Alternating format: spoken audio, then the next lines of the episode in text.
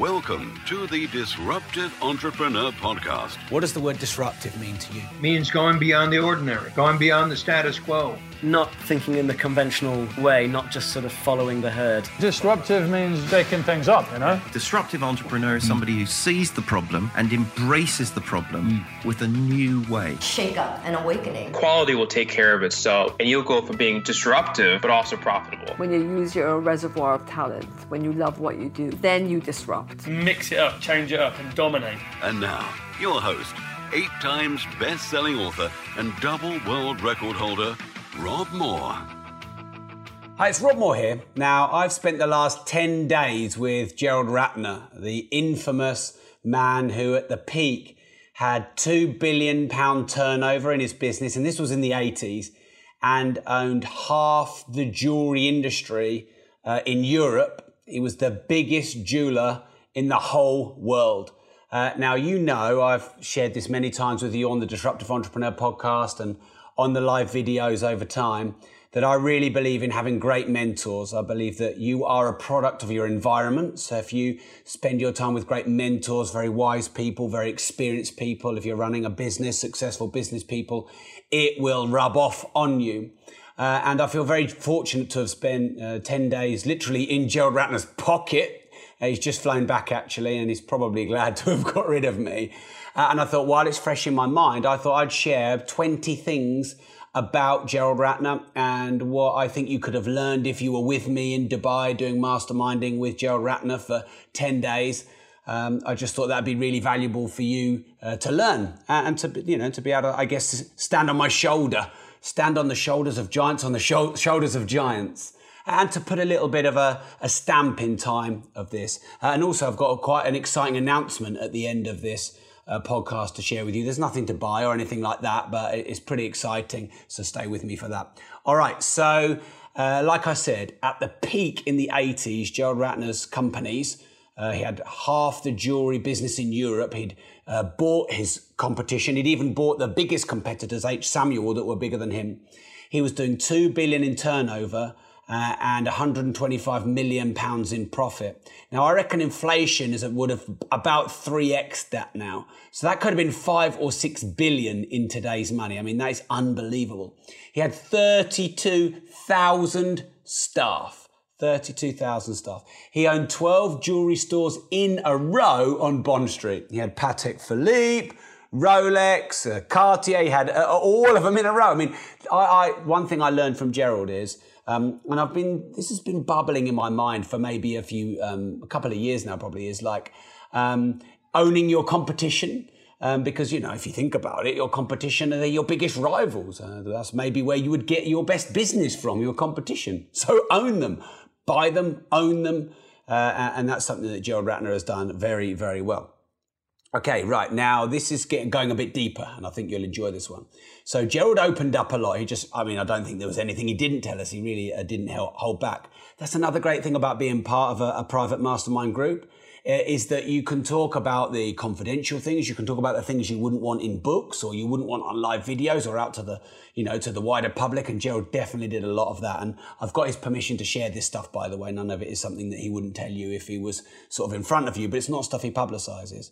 So Gerald said that one of the reasons he lost everything is because he was so um, like almost mon- monomaniacally focused on one thing, and that was growth. Grow, grow, grow, acquire, merge, acquire, you know, buy up all the competition. All the money that he made, he plowed back into shares in his own company. Um, you know, we were quite, quite surprised he hadn't brought a load of property or he hadn't, you know, hived a lot of money off into watches, classic cars, anything like that. But he said he put all of his time, all of his money, and all of his energy into M&As, buying shares in his own company. He didn't diversify. He completely focused. And there was a bit of a paradox here because on the one hand, he said that was one of the reasons why he grew uh, Ratner's so huge. But he also uh, admits that that was one of the reasons why um, it all kind of went wrong. Uh, you know, because he's, he's quite, he's very candid, Gerald. Uh, and he said that, you know, his speech wasn't just the thing that, you know, made uh, Ratner's, you know, start to go wrong. There were some things that led up to that. And that speech was maybe the, the catalyst. Um, he didn't own any of the property. He had two and a half thousand stores. all on leases. He didn't own one of the properties. And he said that one of the things that he did respect and admire about Mark and myself is, you know, that we hold on to a lot of the properties. So let that be a lesson to you. Yes, you should be focused, but you know, sometimes there are these su- successful people, business mentors, influencers, thought leaders who say, focus on one thing, follow one course until successful. Well, I actually think that's uh, maybe one sided at best, or at worst, quite damaging advice. And Gerald Ratner, uh, he admitted to us all that um, whilst he loved the money back then, and it's a, f- a fine line, uh, maybe 51.49, he did say he is happier now. And if he had the choice between going back then and having all the money, but, you know, being maybe a, a little bit so and too focused, um, versus the balance he has now. He'd take the balance that he has now, and, and you know he would have probably diversified a lot more of his money and his time. Okay, then number four, Gerald believes that the mass market is where all the business is. So he went for the mass market. He went for the lower end, you know, the affordable jewelry, um, you know, the affordable watches, uh, the affordable decanters, that kind of thing. So he thinks that that is where the most business growth is because you serve the most numbers of people. He wasn't saying that, you know, the high end or the luxury end or the limited market wasn't a good market. But if you really want to grow and scale, he reckons that's where the business is at. And if you look at Facebook and Apple and Uber, you know, they serve the mass market and Gerald loves those markets. Uh, the fifth thing that I thought would be good to share with you is he says that he absolutely loves selling. He believes that selling is the most important thing in business. He admires great salespeople. He listens to them. He learns from them. He said if he ever gets cold called, he listens to them, lets them do their pitch and tries to learn from them. And I just thought that's a really good way of looking at it. I think too many of us Brits are so scared of selling or anti-selling or think that it's bad to sell. You know, we cut off the cold sales um, people. We don't let people do sales pitches. We kind of wriggle out of it. We're uncomfortable with it. But you can actually learn from everybody's patter, everyone's pitch, the way they sell things. Uh, If you see a great salesperson on the street, you know, in the middle of a shopping centre selling something, uh, you know, or you know, when you walk down, say, Muscle Beach or somewhere, and people come up to you and pitch to you, and they're good. Watch them, listen to them, let them pitch on you. And if they're good, give them a tip because you will pick up their strategies. And, and certainly we, Gerald, myself, and Mark agreed that, you know, there's nothing wrong with selling and you should learn from great salespeople. Okay, number six then. Gerald believes that it's really important to retain great people. And he basically said, find good people and pay them really good money, reward them, give them bonuses, give them shares, especially buyers in Gerald's jewelry business, or, you know, maybe the higher level management um, and salespeople. Uh, I'm going to add one in here that's not in here because it's just popped into my head. So we're going to be doing 21. So Gerald said to me that, um, he hasn't really said this publicly to anyone, but he said, I want to be honest with you, Rob. I've never really worked that hard in my life. I'm quite lazy. And you know, you watch all these American hustlers and it's like hustle, hustle, hustle. You'll never be successful unless you work 100 hours a week. You've got to hustle, hustle, hustle. Well, Gerald was the biggest jeweler in the world, 2 billion turnover, which would now be 5 or 6 billion turnover. And whilst he was monomaniacally focused on one thing, he said, he just laid back, he took a sip of his beer while we were having dinner last night. He said, You know what, Rob? I've never really worked that hard. He said, You can really work hard on the wrong thing. He says, You need to have space to think. Um, and, you know, some of your best ideas come at the random times where you need to be of clear mind. He really likes walking. He really likes having discussions with other business people. He used to play snooker with Charles Saatchi and Michael Green. Um, and, and I've always said, that there's nothing wrong with working hard, but you should work hard in short, sharp bursts. But you should have time in your life to think, to watch, to learn, to listen, uh, to get ideas in different niches and industries and spaces, to talk to people, to never to be to never be too busy and blinkered, to work and understand what's going on in the world around you. And so you've heard it from Gerald. So that was an extra one there. So number seven, he said that he loves business and he'd absolutely rather be doing a, a private mastermind like he was for us uh, in Dubai than sitting on the beach. He just loves business. Um, he loves business so much, he actually married his secretary because she loved business too. Um, he, he's not advising that, by the way. Um, it was just funny. All right, he said then he's happier now that he has balance. He said he was too focused on growth. Um, but he was on the fence when I said, Would you rather have everything you had back then and be successful and not have had your major boo boo? Um, you know, like he's got a word now, doing a Ratner. Gerald is in the dictionary. That's a legacy. Um, but he was quite on the fence. But yeah, 51.49 in favour of having more balance in your life. Um, you know, it's very likely if Gerald would have had 1,750 stores and taken a little bit longer and owned some of the property instead of all being leases, you know, he may have uh, still been growing until very recently. I think Ratner's was valued at 10 billion. So, you know, if Gerald had been in that, that, that would have been a, a decent amount of that would have been his. Um, right. Okay. Great. Number nine, then, which is actually our number 10 now, isn't it? Uh, he said that he really believes in selling shares uh, to, and raising cash for growth. And actually, we had a massive debate. There's 20 of us on this um, Dubai mastermind, and we had a big debate about this because um, Mark and I don't believe in selling shares and diluting our company. Uh, we'd rather grow, grow at 10 to 15% a year, but be able to grow for 40 or 50 years than do 50 or 100 or 200% for five years and then go bust. And, you know, I challenged Gerald on it and he challenged me on it. And we were really forcing each other to think in a different um, realm, if you like. Uh, but he still, re- he, he said to us, you know, look, you should sell shares in your company, you should raise 10 million, and you could really grow aggressively with that. You need cash for growth. Um, and it really got us thinking. I don't think Mark and I were persuaded by Gerald. Um, you know, we like the fact that we have 100% shareholding, well, 50 50. So Mark, both Mark and I have 100% shareholding in Progressive.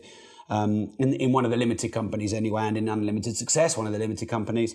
In one of our LLPs, we have um, uh, a couple of other partners, uh, but that's separated. And Gerald actually only ended up with 2%. So if he does 125 million pounds in profit um, in his best year, but he only makes five of that. You know, and then, hey, look, he was obviously happy with that, but um, you know, you don't have to be anywhere near as big or as risky. So we had a big debate about that, and um, I'm going to be exploring that a lot more.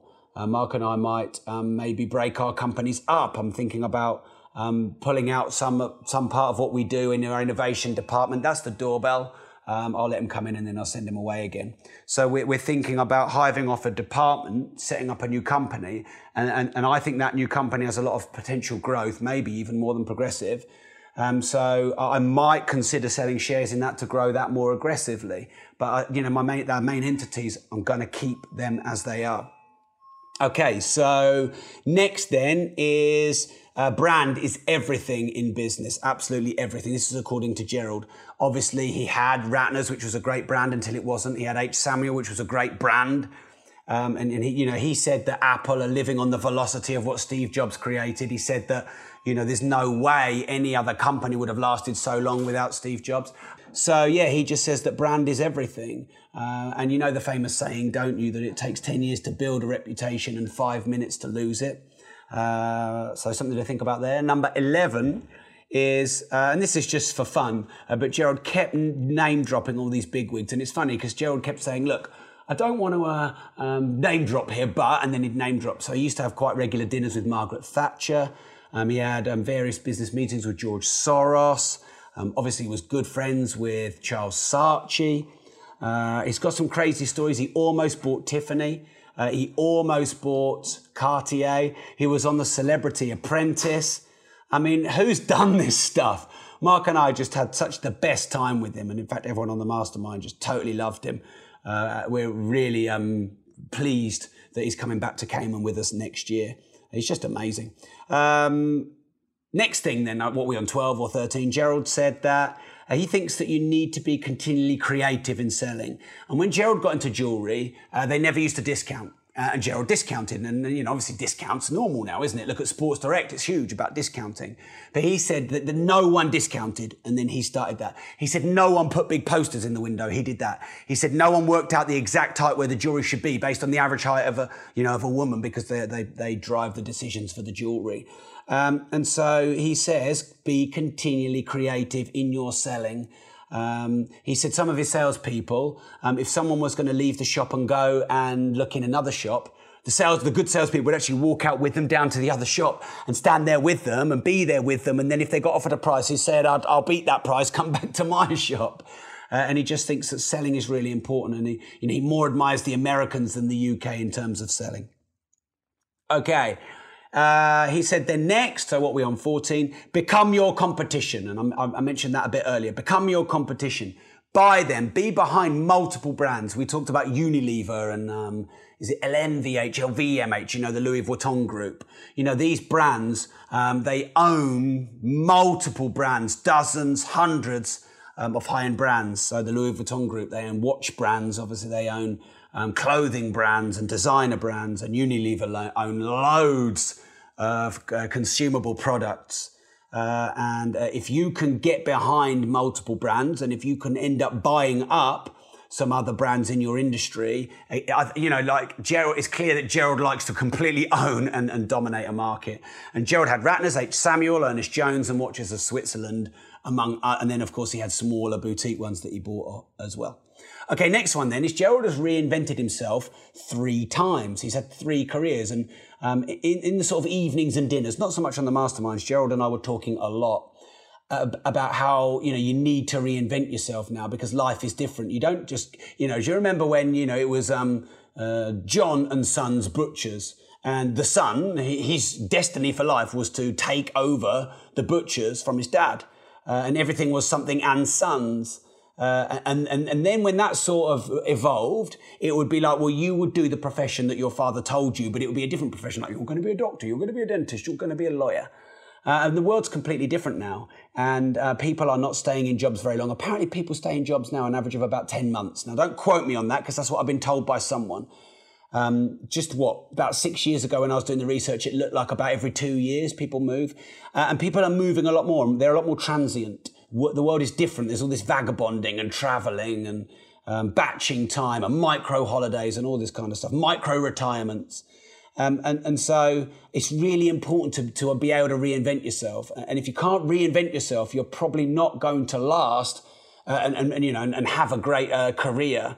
Um, and also it gives you that flexibility and that variety. And Gerald's done that three times. He was initially in um, jewelry, uh, and then he had a health club that he sold for four million. Uh, and now he's a very um, well sought after um, keynote speaker. He charges a good fee, and he's done over 3,200 speeches. Um, and that's the exciting news I've got about, uh, linked to that, by the way, which I'll tell you at the end. Okay, next point then, I think we're on about what, 15, 16, is he reckons you should mostly do the opposite of everyone else. Uh, and he thinks that conventional usually means me too or boring. And too many people just assume that conventional is right. So if they say you can't or they say you shouldn't, you probably should and you definitely can. Next one is, he's, and it's linked to this, just because it's normal doesn't mean it's right. And he thinks that people blindly follow what's normal, assuming it's right, but often normal is wrong. Uh, just linked to, you know, conventional wisdom often isn't wisdom. Um, so don't blindly assume that something is right just because it's done that way or it's normal or it's how other people do it. Um, never take that for granted and always question and challenge how things are done and try and do things differently. Uh, uh you know, and ask, why has this been done like this for centuries or decades or weeks even? What's the point? Look at these. Um, someone once looked at a suitcase there and thought, why do we have to carry those huge suitcases. Why is it always done like that? And then someone put wheels on them and completely changed the world. You can't, I mean, you can't imagine a suitcase without wheels now. But yeah, I, I remember when we used to have to travel and lug these frickin' great uh, bags around. Um, so yeah, you know, just try and think out of the box laterally. Always never just look at something and think, oh, okay, yeah, just, just sort of try and think, why have they done it like that? What's the reason behind it? Is there a better way? Okay, next then is closing things down is often as good as building and acquiring things.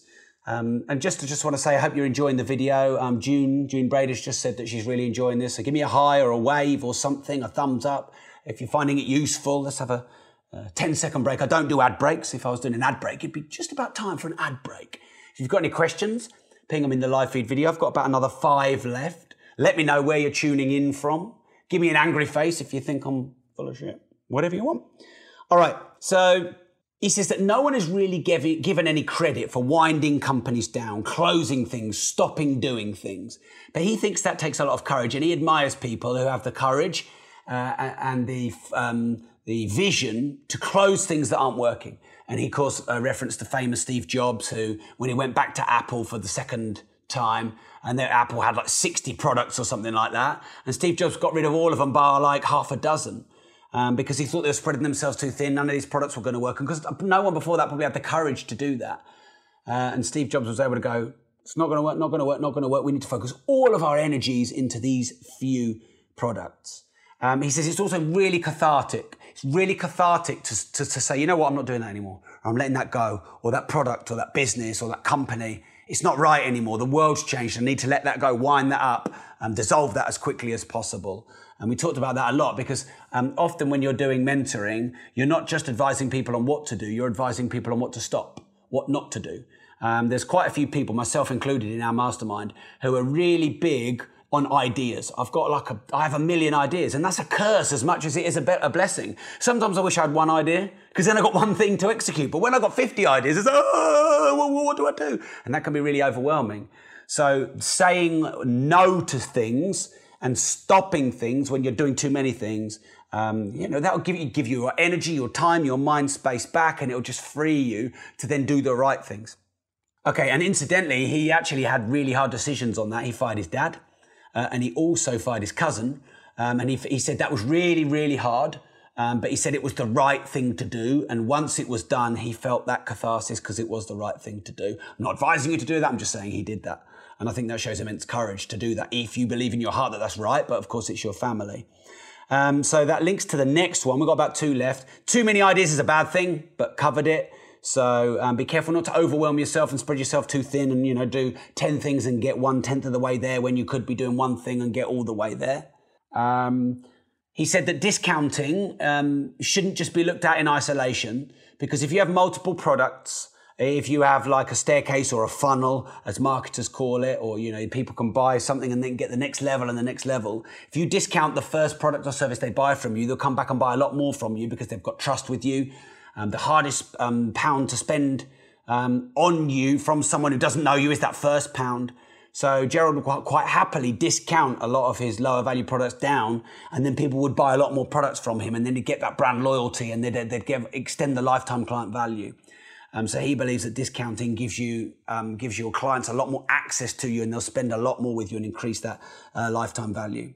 Uh, he said then finally um, that there's nothing worse than being bitter. And believe me, I've been bitter. That's what Gerald said. So he says, you've got to get over it. You've got to move on. Don't be bitter because it only hurts you. He spent seven years being bitter. And if he'd have had that time back, he could have done amazing things with it. So you've just got to let that go, even if it means, you know, letting someone be right or um, just, you know, keeping your mouth closed when you think, you know, you're being attacked. Don't be bitter. Just move on. Okay, he also said he can't shut off ever. He just thinks about business all the time. He's obsessed by it, and I can myself and Mark can certainly relate to that. He loves being around like-minded people in business. He wants to talk about business all the time. So he married his secretary, who he's been married to now for 32 years, Moira, who I was lucky to have dinner with and met his um, his kids, Sarah and Johnny, who are great as well. Um, he says he really loves being married to someone who's also in business because they can talk about business and he can talk about the problems and she gives him great advice. All right, there you go, 21 things that, um, you know, you would have been able to experience if you were um, here with us 10 days up close and personal with Gerald Ratner. And then finally, the great news is um, I had an idea for Gerald for a book called Reinvention or Reinvent Yourself because I think he's done it as well as anybody in the world. And he really got excited by that idea and started thinking about it over the few days. And we were talking about the concept and how it could be and whether we should interview other people who've reinvented their careers. Um, and so the good news is that Gerald and I are going to meet up um, in the next few weeks. Um, and whilst it's not agreed pen to paper, um, verbally, we've agreed to write that book. And I just think so many people need to read the book on reinvention because so many people are in limbo in their careers or want to be an entrepreneur, but they're in a job and they don't know how to get out of it. Or they're scared that they're not, their career that they're in is not going to be there in five or 10 or 20 years. Or they want to be able to reinvent themselves such that if they want flexibility and freedom and to change their mind, they can. They can still monetize it and build a good business. And I just think I've not heard of any books with that concept. So that's the exciting news. All right. So thanks for tuning in to the live feed. Ask any questions below if you've got any, and I'll happily um, answer them throughout the day. Um, and also, don't forget if you're not in the Disruptive Entrepreneur community, just search Disruptive Entrepreneur Community on Facebook. Um, there's nearly 10,000 of my um, podcast subscribers there. But if you're listening to the Disruptive Entrepreneur podcast, which I'm recording on my portable Zoom H1, um, then make sure you're also in. There's I've got what 1.6 million subscriptions in 189 countries. Yet only 10,000 of those, not even, uh, are in our online community where I'm very active. So make sure that you get yourself uh, into that community where we can engage the debates further. Um, and coming soon, uh, I'm going to be doing um, a live Q and A because do you remember I gave you a hotline? If you listen to one of the previous episodes, I gave you a hotline where you can ask me any question and I'll answer it live on an episode. So I'm going to be doing that. I've got three or four huge celebrity, huge, huge. One of them on one of the biggest TV shows in the whole of Britain. Um, I'm not going to say their names because I've had one or two people agreed and then that hasn't happened yet and it may still, but I've been moved around a bit. So I'm not going to mention their names, but we've got some really exciting guests coming soon too. So thanks for following. Thanks for doing what you do and being who you are. I'm really grateful. Uh, and remember, if you don't risk anything, you risk everything.